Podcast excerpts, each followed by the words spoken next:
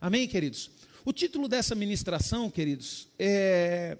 Nós separamos aqui, queridos, quatro características magníficas do Espírito Santo. Não significa que o Espírito Santo tem só essas quatro características. Não. Se nós formos falar de todas as características do Espírito Santo, queridos, nós vamos ficar aqui muito tempo. Mas eu separei quatro características magníficas do Espírito Santo. São características, queridos, que nós precisamos aprender a compreender, a perceber. Porque se ele habita em nós, significa que as características dele é manifestada em nós também, né? Às vezes você fala bem assim: "Ah, o Espírito Santo habita em mim", mas você é uma pessoa ruim? Não, lógico que não habita. O Espírito Santo, quando ele habita numa pessoa, ele muda o coração. A pessoa, ela deixa de ser uma pessoa ruim e passa a ser uma pessoa boa. Por quê? Porque o Espírito Santo de Deus habita nela. Então, queridos, quando nós olhamos para o Espírito Santo, a gente vai ver que ele possui muitas características especiais, muitas mesmo, né? Uma delas, por exemplo, é fazer a mesma obra que o Senhor Jesus fez. O Espírito Santo, ele não veio para fazer nada diferente de Jesus. E é por isso que nós temos que entender, queridos, o que tem de crente fazendo besteira, falando que está sendo usado pelo Espírito Santo. Está escrito, queridos. Ele vai fazer as mesmas obras, sabe? O Espírito Santo, queridos, ele não vai fazer, queridos, o que Jesus não fez. Por exemplo, por exemplo, você viu Jesus saindo rodando aí? Você viu Jesus saindo fazendo loucura aí, caindo no chão, né? Você tem que tomar cuidado, queridos. Eu vou ser sincero para você, eu sou um pastor, queridos, da linhagem do conhecimento através da palavra de Deus, queridos. Sabe, eu sou aquele pastor que eu acredito, creio no poder do Espírito Santo, não são do Espírito Santo, sei que o Espírito Santo transforma, o Espírito Santo muda, sei de tudo isso, queridos. E sei que o Espírito Santo ele vai fazer algo para engrandecer o homem, não para envergonhar. Olha o que o Espírito Santo fez na vida de Paulo, queridos, a sabedoria que deu para Paulo, o amor que colocou no coração de Paulo. Se você assistiu aquele filme que eu indiquei para vocês, você viu o amor que Paulo tinha, queridos, pelas pessoas, a ponto, queridos, do coração dele ser totalmente purificado em relação à maldade. A ponto dele ter um arrependimento tão grande, queridos, pelo mal que ele fez. Por isso que ele tinha consciência de que todo o sofrimento que ele teve na vida era válido. E nós temos que aprender a reconhecer isso na nossa vida, queridos. Espera aí. Eu vim para Jesus com 20 anos de idade. Né? Antes dos 20 anos, queridos, eu aprontei. Eu baguncei. Depois que eu me converti, queridos, foi difícil. Eu ainda continuei fazendo coisa errada. Então, quer dizer, eu tenho que entender e ser maduro, queridos, que isso vai gerar uma colheita para toda a minha vida. Né? Agora o camarada bagunça a vida toda, apronta a vida toda, aí depois vem para a igreja e acha que vai ficar tudo bem agora. Seus problemas estão resolvidos? Não, queridos. Não foi assim com Paulo, não foi assim com Pedro. Por que, que vai ser assim com nós? Lembre-se, queridos, que uma das características do Espírito Santo é a justiça de Deus. O Espírito Santo, queridos, ele não vai interferir naquilo que é justo. Se você plantou, certamente você vai colher. Pastor, e agora? Não planta mais, pelo amor de Deus. Para de fazer coisa errada. Eu lembro que quando eu e a Débora nós dávamos curso de noivos, né? E nós, queridos, eu e a Débora nós fizemos o curso de noivo, nosso namoro nós andamos na linha. Aí pastor, vai dizer que o senhor nunca aprontou. Querido, cheguei perto, viu? Porque é natural, né? Eu costumo dizer aqui, às vezes o, o casal de namorado, pastor, mas eu abraço a namorada, eu não aguento, eu fico doido. Isso é normal. O anormal seria, não, eu não sinto nada, eu consigo me controlar. Aí eu falava, meu amigo, ó, isso aí tem algum problema aí, viu? Tem algum problema aí. E aí, queridos, eu lembro que quando eu e a Débora aconselhava os casais, os casais tinham alguns que davam risada, não, né, mas como é que eu vou casar sem conhecer? Eu falei bem assim, ó, você pode fazer o que você quiser da sua vida. Nós estamos aqui para instruir vocês de acordo com a palavra de Deus. Você pode, você quer ter relacionamento sexual, você e sua namorada, vocês são livres. Só que é o seguinte: da mesma forma que você tem liberdade para poder ter o um relacionamento sexual antes do casamento, também esteja consciente que você vai ter uma colheita depois. Tá? Depois não adianta chorar nos cantos, não. Então, se você é homem para desobedecer a Deus, se você é mulher para desobedecer a Deus e ficar na safadeza antes do casamento, seja homem, seja mulher também para aceitar os problemas que você vai ter depois do casamento. Não adianta depois chorar, não. Não adianta depois ficar de joelho na igreja horas e horas. Não adianta ir para um monte depois querendo que Deus resolva o seu problema. Por quê, queridos? Porque você plantou, não plantou? Então você vai colher. E eu já contei para você aqui uma história de um rapaz que fez o curso de noivos, que deu risada da nossa cara. Depois de dois anos casado, um rapaz de 23 anos de idade foi me procurar desesperado. Por quê? Porque virou um homem impotente. Aí eu cheguei para ele e falei bem assim: ó, você pode ir para médico, você pode procurar remédio, mas se eu fosse você, eu ia para os pés do Pai, pedir perdão. Por quê? Porque você está colhendo aquilo que você plantou. Você está colhendo o que você plantou. Então, queridos, nós temos que entender que o Espírito Santo, ele nunca vai se envolver na justiça de Deus. Ele vai te fortalecer para poder passar por ela. É diferente. Mas se você planta, você colhe, queridos. A palavra de Deus alerta. Por isso que eu falo para você, leia a Bíblia. Por quê? Porque se você ler a Bíblia, você vai deixar de aprontar. Ou você acha o quê? Você está na igreja por quê? Que, que você acha que você está na igreja? Você está na igreja aqui para aplaudir o pastor, para falar que a palavra do pastor é uma bênção? Ô, pastor abençoado? Não, querido, você está aqui porque Deus está te preparando. Deus está te pre preparando para receber algo maravilhoso. Então é por isso que você vem na igreja. Você não vem na igreja para ver o pastor, para aplaudir o pastor, para aplaudir o ministério de louvor. Você sabe por que, que tem um louvor antes da palavra, queridos? O louvor, queridos, é para, sabe, é para preparar você para a ministração, é para tirar aquela angústia, aquela raiva. É através do louvor que a gente consegue esvaziar, para que quando você chegar na palavra, você possa absorver a palavra de Deus. A palavra de Deus, queridos, é para tratar as nossas vidas. Sabe, a palavra de Deus é para nos dar consciência de que o que nós estamos enfrentando é colheita dos nossos erros. A palavra de Deus é para nos dar consciência de que nós temos que ficar firme na presença de Deus. A palavra de Deus é para nos dar consciência que nós temos que tomar cuidado para não entristecer o Espírito Santo. A palavra de Deus, queridos, ela nos dá consciência da forma que nós temos que educar os nossos filhos, na, hora, na forma que nós temos que nos comportar diante da sociedade, na forma que nós temos que nos achegar a Deus, da forma que nós temos que louvar a Deus. A palavra de Deus ela vai nos instruir, queridos, a fazer tudo isso, porque nós temos que entender o seguinte: toda vez que você decide fazer algo para Deus, quando você decide servir a Deus, você tem que entender que você está servindo o Rei dos Reis, o Senhor dos Senhores, e é do jeito dele. Não é do seu jeito, não, viu? Sabe? Se você não aprender a abrir mão da sua vontade, você não vai conseguir servir a Deus. Porque aí, por causa das suas escolhas, lá na frente você vai ter uma vida de derrota. E as pessoas vão olhar assim para você, porque as pessoas não querem saber o que você fez, né? As pessoas querem é detonar a obra de Deus. Ué, mas não é crente? Está sofrendo por quê?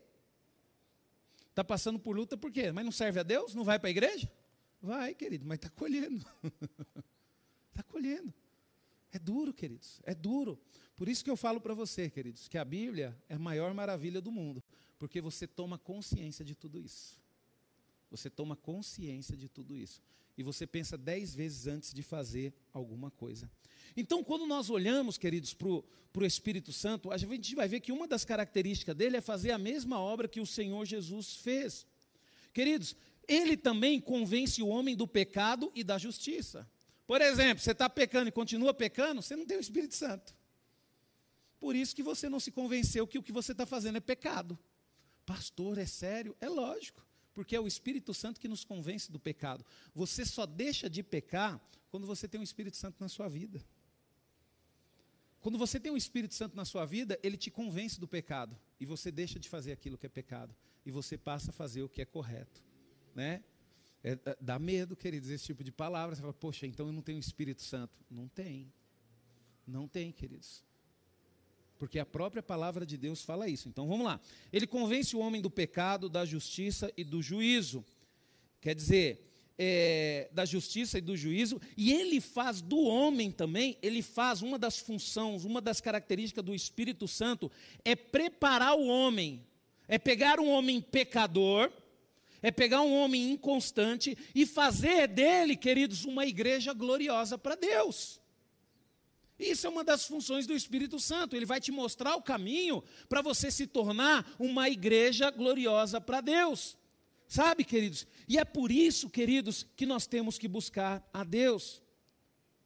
E Ele, queridos, é aquele que o recebe.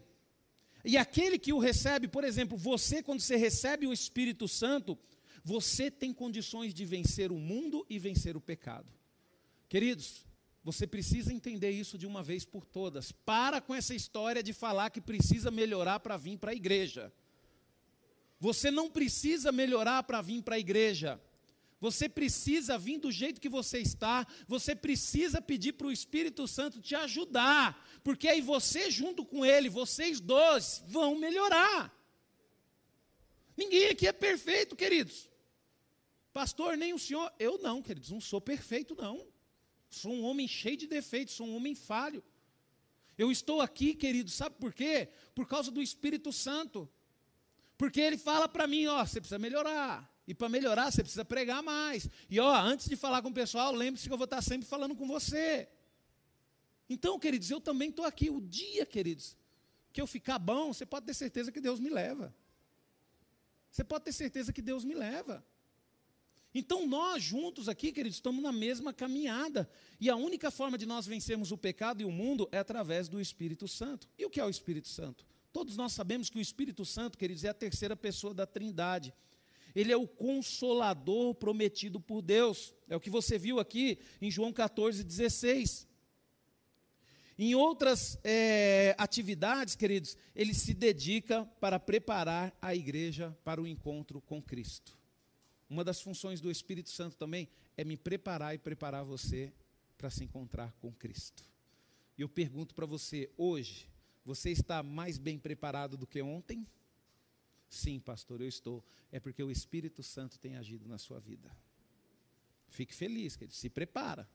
Porque o encontro com Cristo, queridos, pode vir de várias formas. É lógico que eu gostaria de me encontrar com o Cristo no arrebatamento. Né? Mas eu posso me encontrar com Cristo numa batida de carro, eu posso me encontrar com Cristo numa bala perdida. Né? Tem várias formas que a gente pode se encontrar com Cristo. E isso pode acontecer a qualquer momento. Por isso que nós temos que estar preparado. E o ser humano, queridos, ele tem dificuldade de se preparar para a morte. Sabe por quê? Porque o ser humano ele acha que é eterno. E por que, que o ser humano acha que é eterno? Porque Deus criou o homem para ser eterno. Por isso que você não se preocupa com a morte. É? Por isso que às vezes a pessoa fuma e não para de fumar, porque ela não tem preocupação com a morte.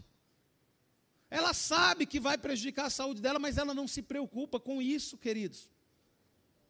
Por isso que às vezes, queridos, tem que acontecer algo muito grave para você abrir o olho e cuidar da sua saúde. Né? Por quê? Porque nós, seres humanos, queridos, nós não nos preocupamos com a morte. A nossa preocupação é em viver. Por quê? Porque Deus nos criou para viver, não para morrer. Pastor, e por que, que nós morremos? Aí já é outra história, outra pregação. Aí é por causa do pecado. É por causa do pecado. E por isso que nós temos que lutar contra o pecado, porque é só quando nós conseguimos vencer o pecado que nós vamos conseguir a vida em Cristo Jesus. Amém, queridos? Então, isso, queridos, tem que dar bem entendido na sua vida. O Espírito Santo é o próprio Deus. Eu tive a oportunidade, através de um sonho, queridos, uma vez, Deus ele me deu um sonho e ele me levou para o céu nesse sonho. E eu achei muito interessante esse sonho, que foi quando eu falei com Deus que eu queria ver o meu filho, ele me levou para o céu, e eu consegui ver o meu filho. E quando eu cheguei assim, queridos, de longe, meu filho olhou para o lado, e na hora que eu olhei, eu vi um brilho muito forte. Eu vi um brilho muito forte, era um brilho só. E eu senti um amor tão grande, queridos, que eu não aguentei ficar longe. Aí eu peguei e deixei meu filho, ele estava sentado cantando numa pedra, ele me recebeu cantando. Eu deixei o meu filho e eu fui caminhando para este brilho. E quando eu me aproximei desse brilho, de repente eu passei a ver o quê? Três. Num brilho só, é inexplicável, queridos. Três num brilho só, é inexplicável. E na hora que eu fui abraçar, queridos, eu, sei, eu lembro que eu fui para um lado, né, eu fui para o meio, e de repente eu não aguentei, alguma coisa me puxou para o lado. E quando eu percebi, eu estava abraçando o Senhor Jesus. Eu abracei ele e comecei a chorar. Né? E é lógico que ele sabia né, por que, que eu estava chorando. Mas mesmo assim ele me fez essa pergunta: por que, que você está chorando? Eu falei: sabe por quê, Senhor? Porque eu tenho consciência. O lugar que eu estou é tão verdadeiro, tão verdadeiro, que eu tenho consciência que eu vou voltar para lá e eu não queria voltar. Aí ele olhou para mim e falou bem assim: É, você vai ter que voltar. Aí eu acordei. Fiquei uma semana deprimido, queridos. Uma semana. Porque eu queria ir para o céu. O céu é tão maravilhoso, queridos, que eu falo um negócio para você. Às vezes as pessoas, ah, mas é egoísmo seu você querer ir para o céu deixar sua família. Queridos, é inexplicável. É inexplicável, queridos. Às vezes a gente, a gente tem que atingir um grau de relacionamento com Deus, queridos, que a gente tem que ter a fé que Deus vai cuidar de tudo para nós. E na verdade Ele cuida, viu, queridos? Presta atenção, você que é servo fiel a Deus, você que tem coragem de abandonar tudo para servir a Deus, presta atenção que você vai ver Deus cuidando dos seus. Deus vai cuidar até daqueles que não têm compromisso com Ele, mas não porque Ele quer, porque Ele te ama, é por amor à sua vida. Deus ele vai cuidar dos seus. Então, queridos, o Espírito Santo, ele tem essas características, ele faz parte da Trindade, quer dizer, um Deus triuno, Pai, Filho e Espírito Santo. Pastor, é difícil, queridos, de explicar isso, é difícil de entender isso, né? Esses dias uma criança veio aqui e me perguntou, pastor, eu queria fazer uma pergunta para o senhor, porque eu não entendi. Deus criou o homem, né? E quem criou Deus? Aí eu falei, gente, mas cada coisa que vem da criança. Eu cheguei para a criança e falei, assim, não sei. E eu tenho convicção que Deus sempre existiu. Mas como assim, pastor? Deus sempre existiu. Mas então quer dizer que ninguém sempre existiu. Sempre existiu. Algo que sempre existiu é impossível de alguém ter criado. é difícil de entender, queridos, mas pela fé nós conseguimos compreender, né? Mas eu achei incrível que a criança chegou para mim e falou: Ah, pastor, agora eu entendi. Até hoje, queridos, eu confesso para você que eu não busco entender isso e nem me preocupo em entender isso. Até hoje eu não me preocupo em entender isso, tá? Então, queridos, nós sabemos que é Deus Pai, Deus Filho e Espírito Santo. Deus, queridos, ele nos amou. E da Trindade, Deus foi o primeiro a tomar a decisão mais difícil. Lógico que eles tomaram essa decisão juntos. Mas quando você olha para a Trindade e você vê as decisões tomadas, você vai ver que a decisão mais difícil Deus tomou. Qual foi, pastor? De entregar o seu filho para morrer por nós. O natural, queridos, o que, que é? É o pai morrer no lugar do filho. Então, quer dizer, é mais fácil um pai morrer pelo filho do que o pai permitir que o filho morra por alguém. Não sei se vocês estão conseguindo me compreender. Você que é pai, você que é mãe, deve entender isso. Eu tenho certeza, queridos, que a decisão é mais fácil você tomar uma decisão para você morrer do que você tomar a decisão que seu filho vai ter que morrer. E aí depois, queridos, Jesus veio e toma outra decisão difícil, que era obedecer o Pai, morrer por mim e por você. E depois, queridos, o Espírito Santo teve que tomar uma decisão, ficar no meio dessa bagunça toda. Para quê, queridos? Para conduzir a igreja de Jesus. Então, olha só o quanto, queridos, esse Deus triuno nos ama. Poxa vida! Depois de descobrir um amor desse, queridos, maravilhoso, é impossível a gente continuar com a nossa vida do jeito que a gente quer. É impossível, queridos. Por quê? Porque o amor de Deus, ele nos constrange. Eu não sei se já aconteceu com você, mas comigo já aconteceu de eu estar, por exemplo, quando eu vou para Minas, eu gosto de ir para a roça, gosto de ir para aquelas fazendas, aqueles lugares afastados. E aí, queridos, é, é, assim a gente fica até constrangido, porque às vezes a gente entra numa casa e de repente a família fala: Ô oh, pastor, você veio nos visitar e você vê aquela família simples, humilde, tirando o melhor do, do armário dela para poder te oferecer. Você fica constrangido, queridos, com o quê? Com amor, com respeito. Então, esse amor que Deus tem por homem nos constrange. Por isso, queridos, que uma das coisas que Deus exigiu é o respeito ao Espírito Santo.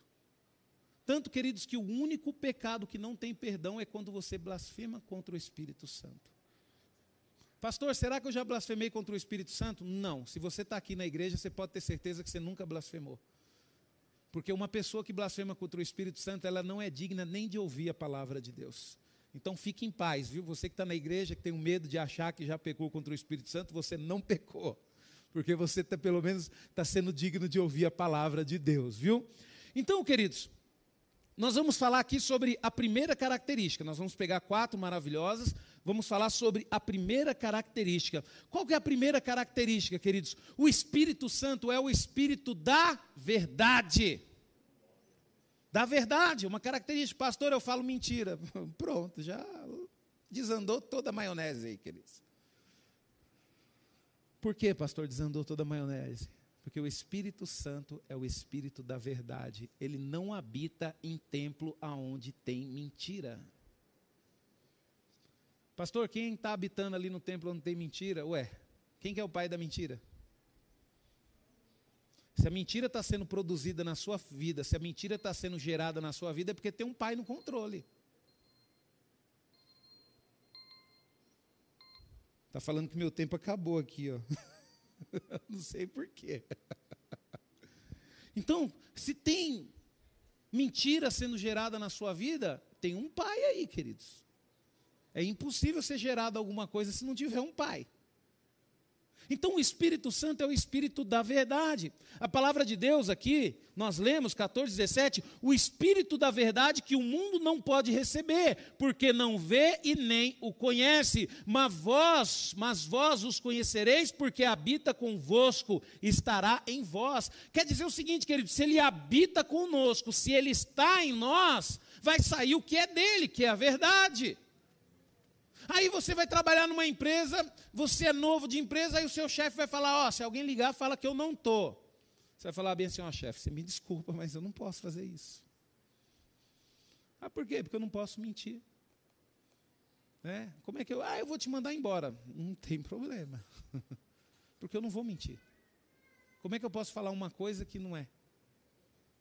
Então, queridos, isso tem que estar bem fundamentado na nossa vida. Pastor, mas aí eu perco o emprego. Se você tiver o Espírito Santo de Deus, você não vai se preocupar com isso. Você não vai ter medo disso. E se você perder o emprego, você tem que entender uma coisa: aquele chefe perdeu a oportunidade de ter uma pessoa fiel e verdadeira do lado dele. Não foi você que perdeu, foi ele que perdeu. Foi ele que perdeu. É a mesma coisa do rapaz quando ele está namorando com uma moça, né? Que ele termina com a moça, porque a moça quer casar, tem que respeitar, não aceita nem que ele rele a mão nela. Aí ele termina, a moça, eu perdi o rapaz. Não, você não perdeu, foi ele que te perdeu. Ele perdeu a oportunidade de se envolver, de casar com uma mulher verdadeira, uma mulher fiel, uma mulher temente a Deus. Então, queridos, nós temos que aprender a valorizar o Espírito Santo que habita em nós. Se você não quer, consegue se valorizar, porque tem pessoas que não se valorizam. Pelo menos valoriza o Espírito Santo que está em você. Valoriza o Espírito Santo que está em você, queridos. Né? O Filho de Deus, queridos, ele tem certeza que está com a verdade, porque crê que o Espírito Santo é a verdade. A igreja crê que a palavra de Deus é a verdade. João 17, 17 diz: santificai-os na tua verdade, a tua palavra é a verdade. Quando, queridos, você tem o Espírito Santo, uma coisa que você não duvida é da palavra de Deus. Pastor, ó, eu até gosto de ler a Bíblia, mas tem coisa ali que. Pronto. Você não crê que a palavra de Deus é a verdade? Começa a questionar a Bíblia. Sabe? Eu não estou falando, queridos, que você não tem que questionar, só que tem o seguinte: se você tem o Espírito Santo, você não, tem, vai, não vai ter dificuldade na sua vida de compreender que a palavra de Deus é a verdade. Às vezes, queridos, as pessoas criticam pastores. E eu vou falar um negócio para você, queridos. Eu vou dar um exemplo aqui. Eu não gosto muito de falar de pastores, não gosto de falar de igrejas, eu acho que a gente não tem que falar. Mas vamos para um pastor que eu já ouvi muito. Pessoas criticam o pastor, pastor João Ribe Palharim. Queridos, como eu amo a vida daquele pastor, queridos, todas as pregações que eu ouvi dele, queridos, eu nunca vi ele falando besteira. Sempre firmado na verdade, na palavra de Deus. Então, queridos, quando você vê um pastor pregando, às vezes você não pode gostar do jeito dele, não tem problema, isso é natural. Tem muita gente aqui que pode, é natural, pode ser que você não goste do meu jeito.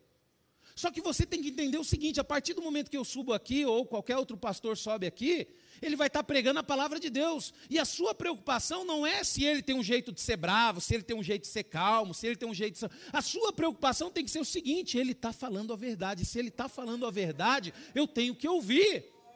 Porque a palavra de Deus é a verdade. E a verdade dói, viu? E eu prefiro te deixar triste com uma verdade do que te deixar feliz com uma mentira, viu? Então tome verdade. Né? Então, queridos, nós temos que entender isso. Então, quando você tem o Espírito Santo, você crê que a palavra de Deus é a verdade, porque o Espírito Santo é a verdade. E que o Espírito da verdade, queridos, olha só, ele é o Espírito da verdade. E João 16, 13 diz: Mas quando vier aquele Espírito de verdade, ele vos guiará em toda a verdade, porque não faltará de si mesmo, mas dirá tudo o que tiver ouvido, e vos anunciei que há de vir. Querido, ele vai te conduzir na verdade, pela verdade, através da verdade. Né? Quando você tem Espírito Santo, eu até dei um exemplo ontem no culto, e é bem interessante, e você leva o seu filho para o médico. Aí seu filho fala assim, pai, mas vou tomar injeção? Aí você fala, você sabe que vai tomar, e você fala que não vai. Mentiu. Pai, vou tomar injeção? Vai. Pode ser que tome até duas. Não, pai, você promete. Eu acho engraçado que a Valentina é assim: você promete, pai, que não vai deixar o médico tomar injeção? Não prometo. Porque é perigoso eu mandar o médico te dar. Por quê? Porque eu sei a dificuldade que a minha filha tem para tomar um remédio, vai ter que tomar sete dias de antibiótico. Então eu falo para o médico, dá uma besotacil nela. Ah, isso é ruim, besota. Que ruim o quê? Eu tomei tanta besotacil quando era criança, queridos. A gente ia nesse Sameb, aí minha mãe levava a gente, qualquer coisinha era besotacil. Né, pastor Marcelo? Qualquer coisinha era besotacil, saía até... E, e foi o que resolvi. Agora as mães de hoje, ei, doutor, não tem um comprimidinho? Aí chega lá, ainda dá o um comprimido para o moleque, ainda dissolve na água. Te falar, viu? Manda dar injeção nesse menino só. Não, eu falo isso, queridos, porque eu sei a dificuldade. A Valentina, quando ela era menorzinha, ela tinha dificuldade. Ela tomava um antibiótico, ela vomitava. E aí o que, que acontece, queridos? Não fazia efeito. Então, quando eu tive essa primeira experiência, eu chegava no hospital e falava, doutor, besotacil. Doutor, besotacil. Por quê, queridos? Ela ia sofrer uma vez só. Então nós temos que ser verdadeiros, a gente tem que parar, queridos, de usar a mentira para poder negociar. Você vai vender um carro, o carro está ruim, fala a verdade. Fala a verdade. Ó, você está comprando um carro aí, eu vou te dar um desconto, porque ele está com um problema na embreagem. Tá? Eu vou te dar um desconto. Se nós, queridos, se nós vivemos a verdade, você vai ver, você vai ser responsável em fazer com que o mundo seja um mundo melhor, queridos. Ele transforma, queridos, o Espírito Santo, ele transforma o caráter do ser humano. Ele dá um novo rumo, queridos. Por quê, queridos? Porque ele vai fazer com que o homem tenha acesso direto ao trono de Deus. E você lembra que eu falei para você? Você já ouviu a história do do, de José, é legal quando você assiste o filme ou você assiste o desenho, antes de José ir falar com o faraó, né? Você vê aquele José na prisão, barbudo, vestido com qualquer roupa, né? Ô, oh, peraí, mas você vai falar com o faraó. Aí, de repente, lá no desenho, pega José, dá um banho nele, tira a barba dele, coloca uma roupa bonita e assim leva ele diante do rei, diante do faraó. O Espírito Santo, queridos, ele faz isso comigo, com você. Ele vai dar uma melhoradinha, porque ele sabe que a partir do momento que você aceitar Jesus, a partir do momento que você recebê-lo, você vai ter acesso direto ao trono de Deus. Só que você não pode ir de qualquer jeito. Você acha que o Espírito Santo de Deus vai deixar você ter acesso ao trono de Deus se você vive uma vida de pecado? Então, queridos, nós precisamos entender isso. Ele vai transformar o nosso caráter, ele vai nos dar acesso direto ao trono de Deus, e só através dele conseguimos alinhar nossa vida à soberana vontade de Deus. Ele convence o mundo. Queridos, você precisa ser convencido pelo Espírito Santo. Pastor, eu ainda faço o que eu quero da minha vida, a vida é minha, mando eu, faço o que eu quero. Porque você ainda não se deixou ser convencido pelo Espírito Santo de Deus.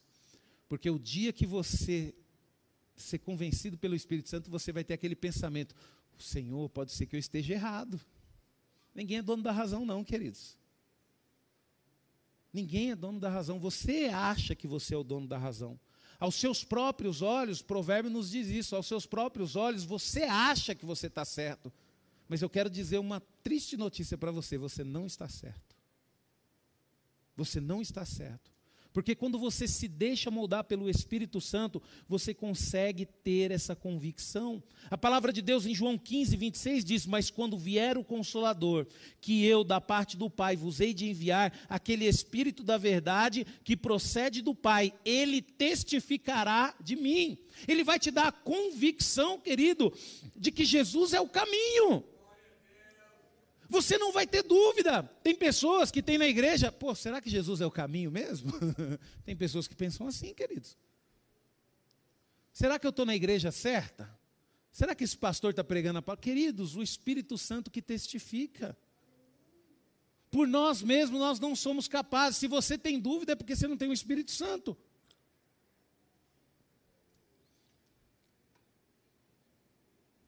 E outra coisa que o Espírito Santo faz através da verdade dele, queridos, ele testifica que somos filhos de Deus. Em Romanos 8,16 diz: O mesmo Espírito testifica com o nosso Espírito que somos filhos de Deus. Quando você tem um Espírito Santo, você não tem dúvida do que você é. Sabe, queridos? Quando você tem o Espírito Santo, você ora, e quando você faz alguma coisa errada, você na hora você se arrepende e fala: Senhor, me perdoa, Senhor, eu sou o teu filho. E quando você fala para Deus no meio da sua oração que você é filho de Deus, queridos, isso é o Espírito Santo que está testificando isso em você. E eu pergunto para você: você tem convicção na sua vida que você é filho de Deus? Você tem convicção que Deus ele escuta as suas orações? Se você tem, queridos, é porque o Espírito Santo habita em você. E o Espírito Santo ele é verdadeiro e ele vai testificar essas coisas. Uma outra característica do Espírito Santo, queridos, que a palavra de Deus nos diz, que ele é o outro consolador. Jesus ele falou: "E eu rogarei ao Pai, e ele vos dará um outro consolador, para que fique convosco para sempre." Queridos, Jesus ele tinha um poder consolador de Deus ali enquanto ele estava com os discípulos. Então por isso que os discípulos viviam tranquilos, não tinham falta de nada. Os discípulos tinham liberdade para poder buscar esse consolo em Jesus, e Jesus consolava a todos. E quando Jesus falou para eles que Jesus iria ter que ir embora, Jesus teria que, eles ficaram preocupados. Mas Jesus falou: não, pode ficar em paz, por quê? Porque eu vou enviar o outro consolador. É por isso, queridos, que mesmo passando luta, mesmo passando dificuldade, mesmo passando problema, você ainda consegue se manter firme na presença de Deus, porque o Espírito Santo tem te consolado. É aquele que veio para ficar no lugar de Jesus, tem origem divina e se manifesta para fazer através de nós as mesmas obras do Senhor Jesus. O mundo, queridos, não pode conhecer esse Espírito da verdade. Olha que interessante, queridos. Ele vai fazer através de você as mesmas obras que o Senhor Jesus. Então, quer dizer, além de te consolar, ele vai te usar para consolar outras pessoas. Quando uma pessoa, queridos, dá uma mancada com você e ela vem pedir perdão, como é que você trata? É duro, né, queridos? Se nós temos o Espírito Santo, se nós vamos praticar as mesmas obras que Jesus, sabe como que nós vamos tratar, queridos? Eu te perdoo. Na verdade, você vai falar bem assim: não, fique em paz, eu já te perdoei desde o primeiro momento que você errou comigo, eu já tinha te perdoado ali. Vem aqui me dá um abraço. Ainda continuo sendo seu amigo, ainda continuo sendo seu esposo, ainda continuo sendo a sua esposa.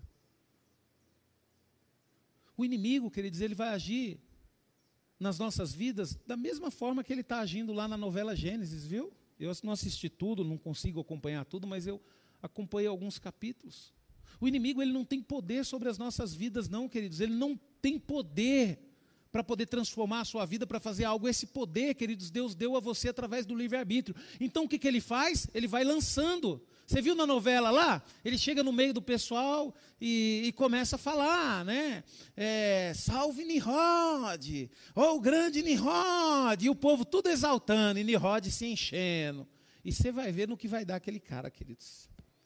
Aquele cara foi um dos piores seres humanos que já existiu na face da terra.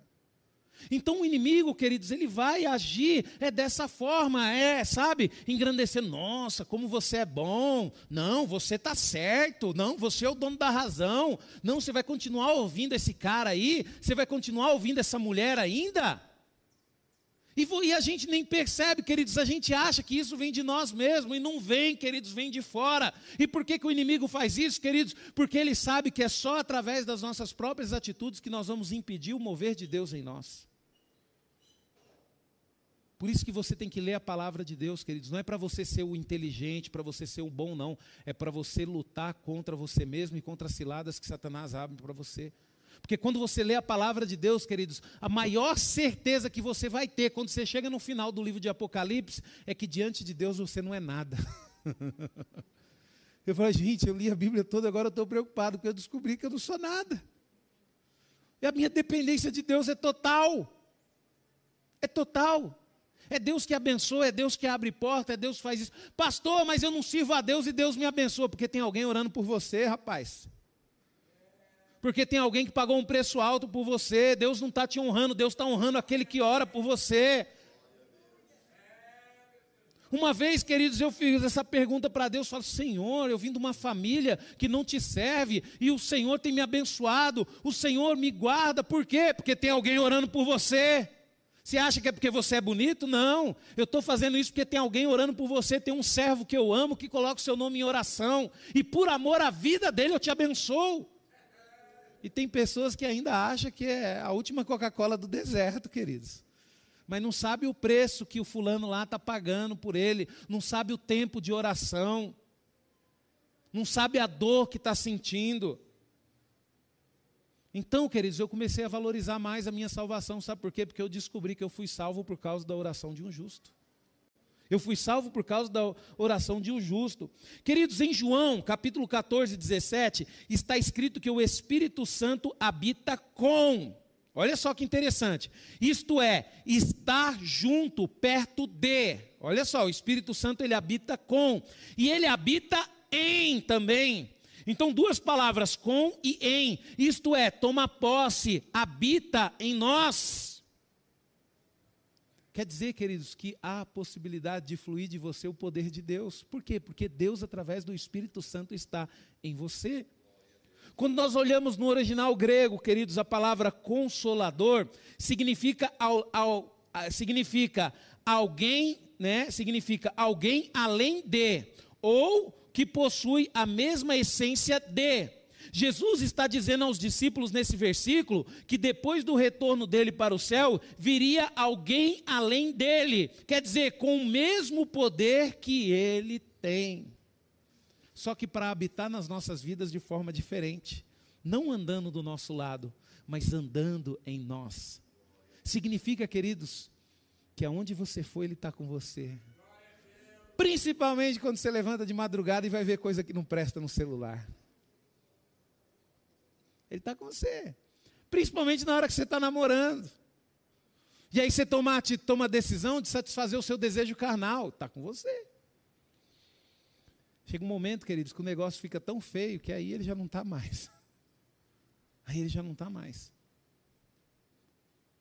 Por isso que você, queridos, sabe aquela vez que você dá aquela olhada sem querer? E você fica constrangido, o oh, Senhor me perdoa. Sabe por que, que você tem essa reação? Porque o Espírito Santo está com você. Sabe aquela vez que você fala um palavrão, você fala, Senhor, me perdoa, Senhor, não acredito que eu falei esse palavrão. Eu fiz um propósito de não falar palavrão. Sabe por que você se arrepende imediatamente? Porque o Espírito Santo está com você. Agora, se você fala, vi, já não tem arrependimento, não está nem aí mais, é porque o Espírito Santo já não está mais. Outra característica, queridos, é o espírito de soberania. E aqui, queridos, é uma coisa difícil de entender. O Espírito Santo, ele é de Deus. Ele é o próprio Deus. Isso significa o quê, queridos? Que ele é soberano. Ele é soberano. Mesmo ele te dando o livre-arbítrio, foi uma opção de Deus te dar o livre-arbítrio, você tem que entender que ele é soberano. E é pelo fato dele ser soberano que ele deu o livre-arbítrio. E é pelo fato dele ser soberano que ele não habita na sua vida quando você não quer nada com ele. Ah, se ele é soberano, ele pode entrar e mudar. Queridos, ele determinou que ele vai agir no homem a partir do momento que o homem deixar. E ponto final. Isso é uma decisão soberana de Deus. Não adianta você achar que, ah, eu preciso que Deus ajude, eu preciso que Deus trabalhe. Deus ele tem que me livrar desse pecado, Deus tem que tirar isso de mim. Não, queridos, quem tem que tirar é você. Ele vai te ajudar. Mas a decisão tem que ser sua. Não adianta nada você querer abrir mão desse pecado e você não quer. Tem que querer. Porque através da soberania dele, ele decidiu: eu só vou fazer algo no homem se o homem permitir. Não porque ele não é poderoso, porque ele decidiu assim. E não adianta nós queremos mudar, queridos. Em Atos 16, 6 diz: E passando pela Frígida e pela província da Galácia, foram impedidos pelo Espírito Santo de anunciar a palavra na Ásia. Quer dizer, temos que deixá-lo dirigir a nossa vida de acordo com a vontade dele. Tem gente, queridos, que às vezes Deus tira coisa e fica lutando para conseguir. Pô, peraí, Deus não tem isso para você. Queridos, uma vez eu tive uma experiência. Eu trabalhava com vendas em São Paulo e eu estava numa região, eu estava aqui para baixo na, na Avenida Brasil, aquela região ali mais do Itaim Bibi, e eu estava subindo para a Avenida Paulista. Eu ia visitar um cliente lá na Paulista. E aí, queridos, tinha uma moradora de rua. E essa moradora de rua chegou e falou bem assim: Você está indo para onde? Desse jeito, né? Aí na hora o Espírito Santo falou bem assim: Presta atenção. Aí eu falei para ela bem assim: Eu estou subindo lá na Paulista. Ah, então me dá uma carona. Já abriu a porta do carro e entrou. Queridos, mas pensa num cheiro insuportável, queridos. Eu falei, meu Deus do céu, o Espírito Santo falou para mim: não fala nada, leva ela onde ela quer. Queridos, e era uma senhora, e pelos traços da senhora, você percebe que foi uma mulher nova, muito bonita, sabe? Pelo jeito dela falar, a forma que ela falava, você percebe que foi uma pessoa bem instruída. E aí, subimos. Nessa época, eu tinha um carro que não tinha ar-condicionado. Estava um calor, queridos. E eu quieto. E o Espírito Santo, você não vai falar nada. Eu fui impedido de falar alguma coisa. Queridos, essa pessoa começou a falar nesse intervalo de tempo, demorou mais ou menos, eu acho que para a gente subir estava um pouquinho de trânsito, demorou uns 20, 30 minutos. Essa pessoa começou a falar a história da vida dela, as viagens que ela fez. Ela falou comigo dentro do carro, falou em espanhol, falou em inglês. Queridos, arranhou até o alemão, o italiano. E essa pessoa começou a falar: não, porque meu pai, eu viajei e eu morei não sei quanto tempo na Alemanha, e depois eu fui para a Itália e eu casei com meu esposo, a gente morou em Mônaco, e eu falando: gente do céu, moradora de rua. E aquela coisa toda, aí de repente chegou na Avenida Paulista, ela falou: ó, oh, me deixa um pouquinho mais para frente ali, pode deixar em frente aquele mercado lá. Aí eu deixei ela em frente ao mercado, falou: e me dá um dinheiro para me comprar uma Coca-Cola ali também. Aí eu peguei, dei um dinheiro para ela comprar uma Coca-Cola. Aí na hora que eu saí, queridos, eu procurei um lugar mais tranquilo e parei o carro. Falei, Senhor, o que, que o Senhor quer me ensinar com isso? Aí o Senhor falou bem assim para mim: Rubens, eu quero te mostrar que independente do que o homem faça, o que o homem seja, a vida do homem, ele só vai ter alegria, felicidade, se ele permitir que eu haja na vida dele. Aí ele falou bem assim: ó, tá vendo essa moça? Ela teve tudo, mas ela esqueceu do principal. Ela foi bem educada, ela foi bem instruída, ela teve oportunidades, teve muito dinheiro, mas o principal ela não quis, ela me rejeitou. Ela sempre me rejeitou. Eu sempre fiz de tudo para alcançá-la, mas ela sempre me rejeitou. Aí ele falou bem assim: Mas eu continuo amando. Mas ela não quer me amar. E aquilo, queridos, tratou a minha vida de uma forma sobrenatural. E naquele momento, dentro do carro, eu comecei a chorar. E eu comecei a falar: Senhor, não deixe isso acontecer comigo, porque eu te amo. Eu fiquei com medo, queridos. Eu não tinha a sabedoria, o conhecimento que eu tenho hoje, né?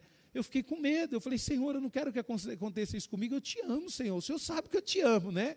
O Senhor sabe que eu te amo. O que, que eu preciso fazer para provar que eu te amo? Eu fiquei com medo, queridos. E a partir daquele momento, queridos, eu passei a levar a sério mais ainda as coisas de Deus. Porque eu sabia, queridos, que para mim alcançar algo na minha vida, queridos, ia depender muito mais de Deus do que de mim mesmo. E o Espírito Santo, ele teve mais liberdade para agir na minha vida. Então, queridos, nós temos que deixar, queridos, Ele dirigir a nossa vida de acordo com a vontade dEle, porque a vontade dEle é a mesma vontade de Deus. E a vontade de Deus, ela é o quê? Você sabe o que é a vontade de Deus? A vontade de Deus é boa, perfeita e agradável. Se você não deixar, queridos, a soberania do Espírito Santo de Deus agir na sua vida, queridos, você nunca vai conseguir atingir a vontade de Deus. Outra característica, queridos, é o espírito de poder e autoridade.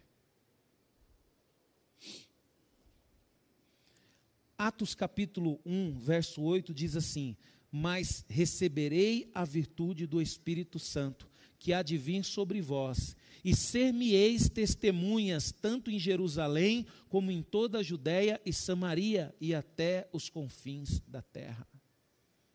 Querido, sabe o que a palavra de Deus está dizendo aqui? Que o Senhor, Ele tem o poder, queridos, de autoridade.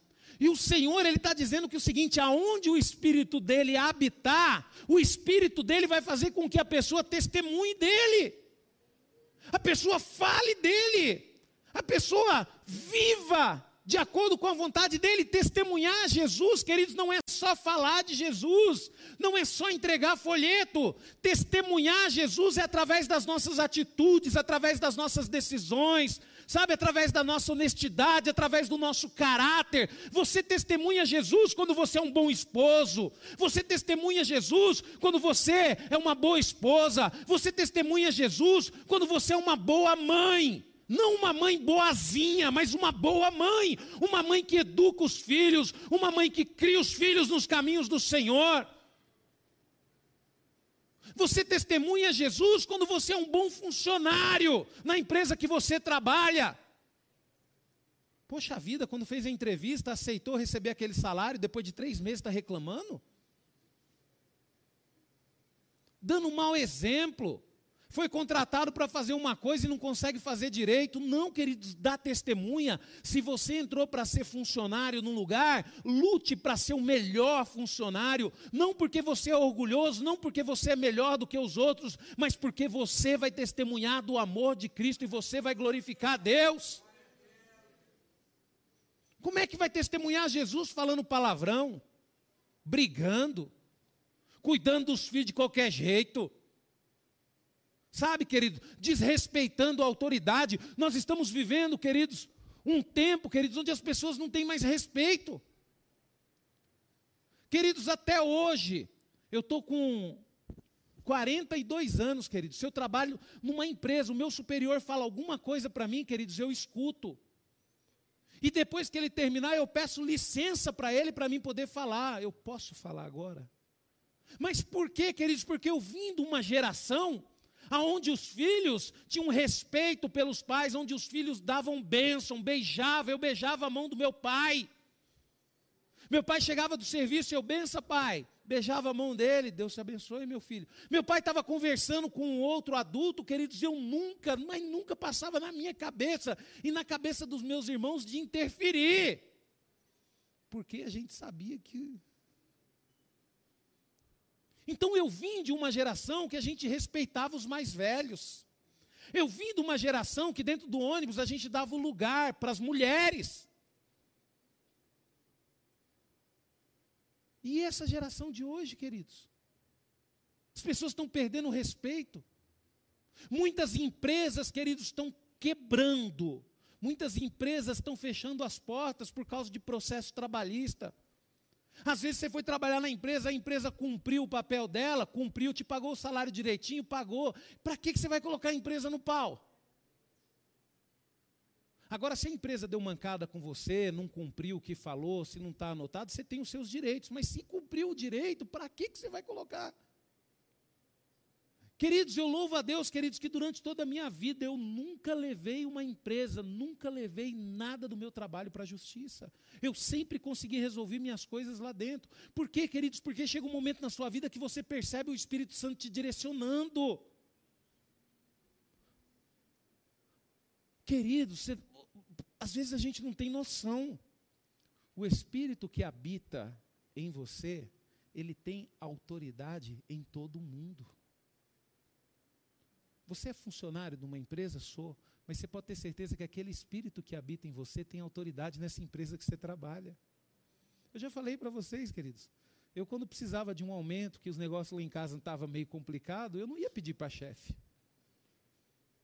Por quê? Porque a autoridade maior estava comigo.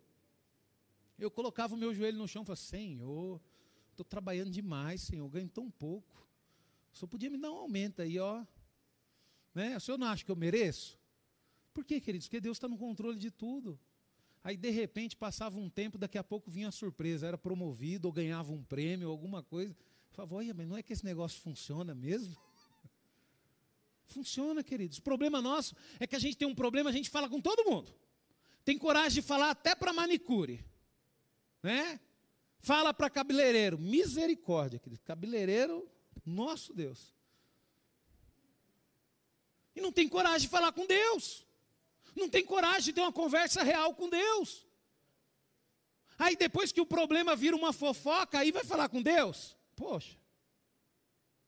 Nós temos que aprender, queridos, o espírito, ele é um espírito de poder e autoridade. E todo filho de Deus, queridos, também vai receber essa unção. Olha só a palavra de Deus, Atos 10, 38. Como Deus ungiu a Jesus de Nazaré com o Espírito Santo e com virtude, a qual andando fazendo bem e curando todos os oprimidos do diabo, porque Deus era com ele.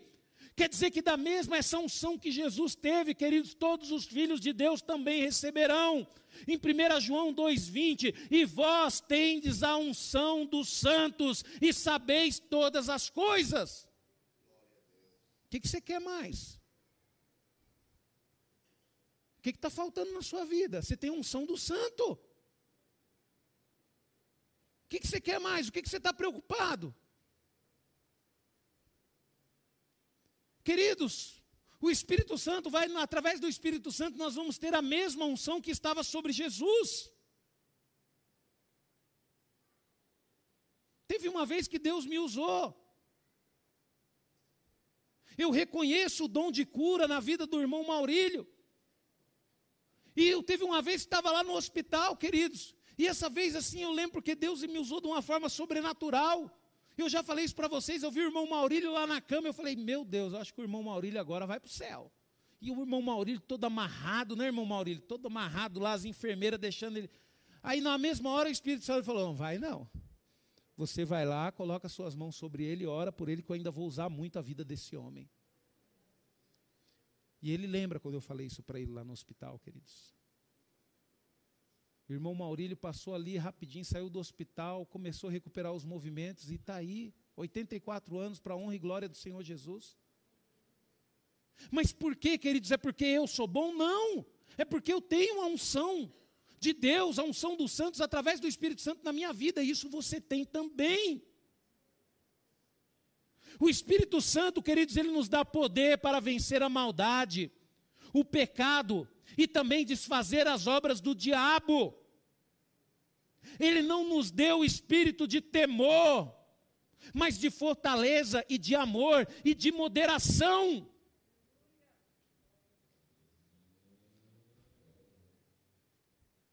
Às vezes, queridos, né, irmão Kleber, você vê um filho preocupado, mas por que você está preocupado? Porque eu estou com medo. Medo de quê?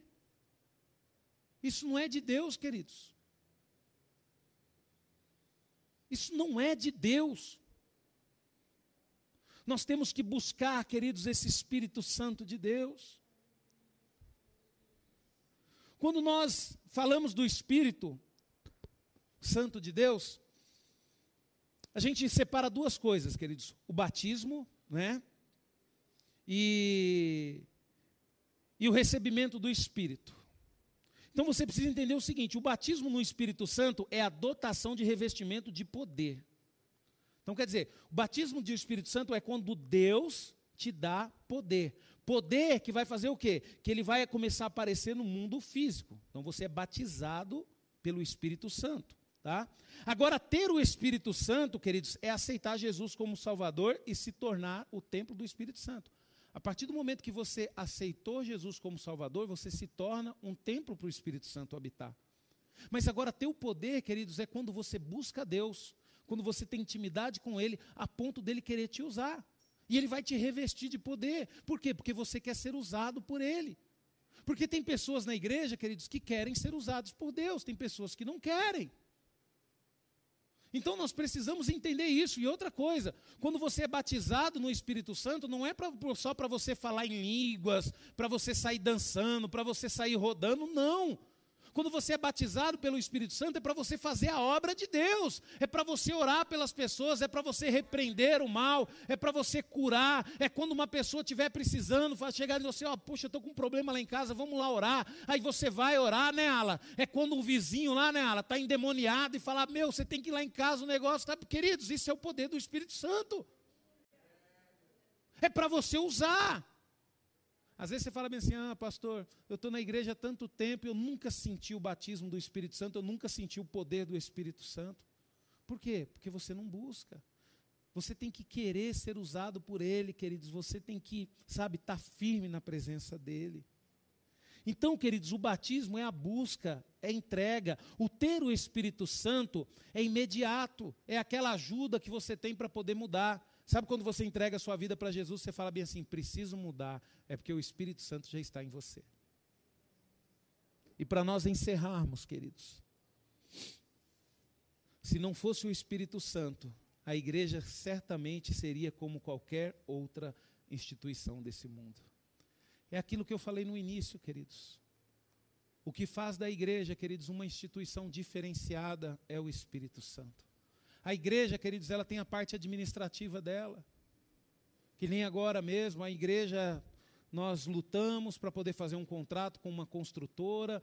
Mas por que, que a construtora fez um contrato conosco, queridos? Porque, porque nós temos o CNPJ, porque pelo menos aí no mercado, né? No mercado, né? Eu falo para você na parte administrativa o nosso nome tá bacana, o nosso nome tá legal. Falou, falou, pastor, por que, que você fala que pelo menos no mercado? Porque tem pessoas que ainda falam mal da gente, querido. Isso é normal. Não adianta. Isso aí é com todo mundo.